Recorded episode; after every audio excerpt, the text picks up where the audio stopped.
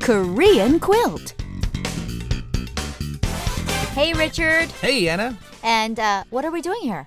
You know what? We're here to have lunch because it's our special. We've got two hamburgers, a club sandwich, and. No, that's not it. Oh my god, it's time for Korean quilts! It's time for KQ, everybody. So, uh, Richard, before we start, I would like to ask you, uh, Mm-hmm. what do you think of my hair? I don't know.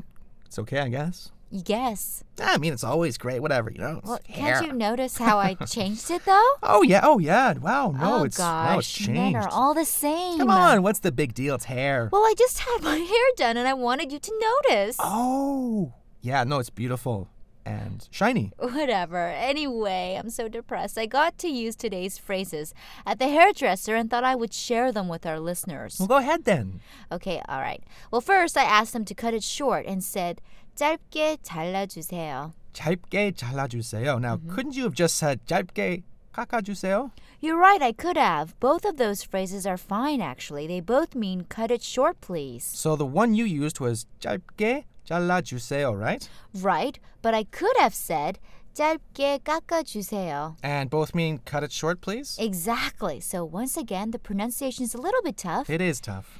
짧게 잘라주세요. Right, cut it short, please. 짧게 잘라주세요.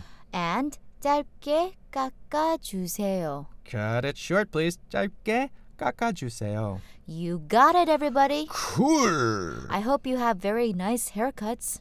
That's such a nice thing to say. Anna. I really, you know, leaving that with our with our listeners, I think they're going to really appreciate it. If you do in fact get your hair cut, make sure you come back tomorrow because we got more for you. Okay, bye.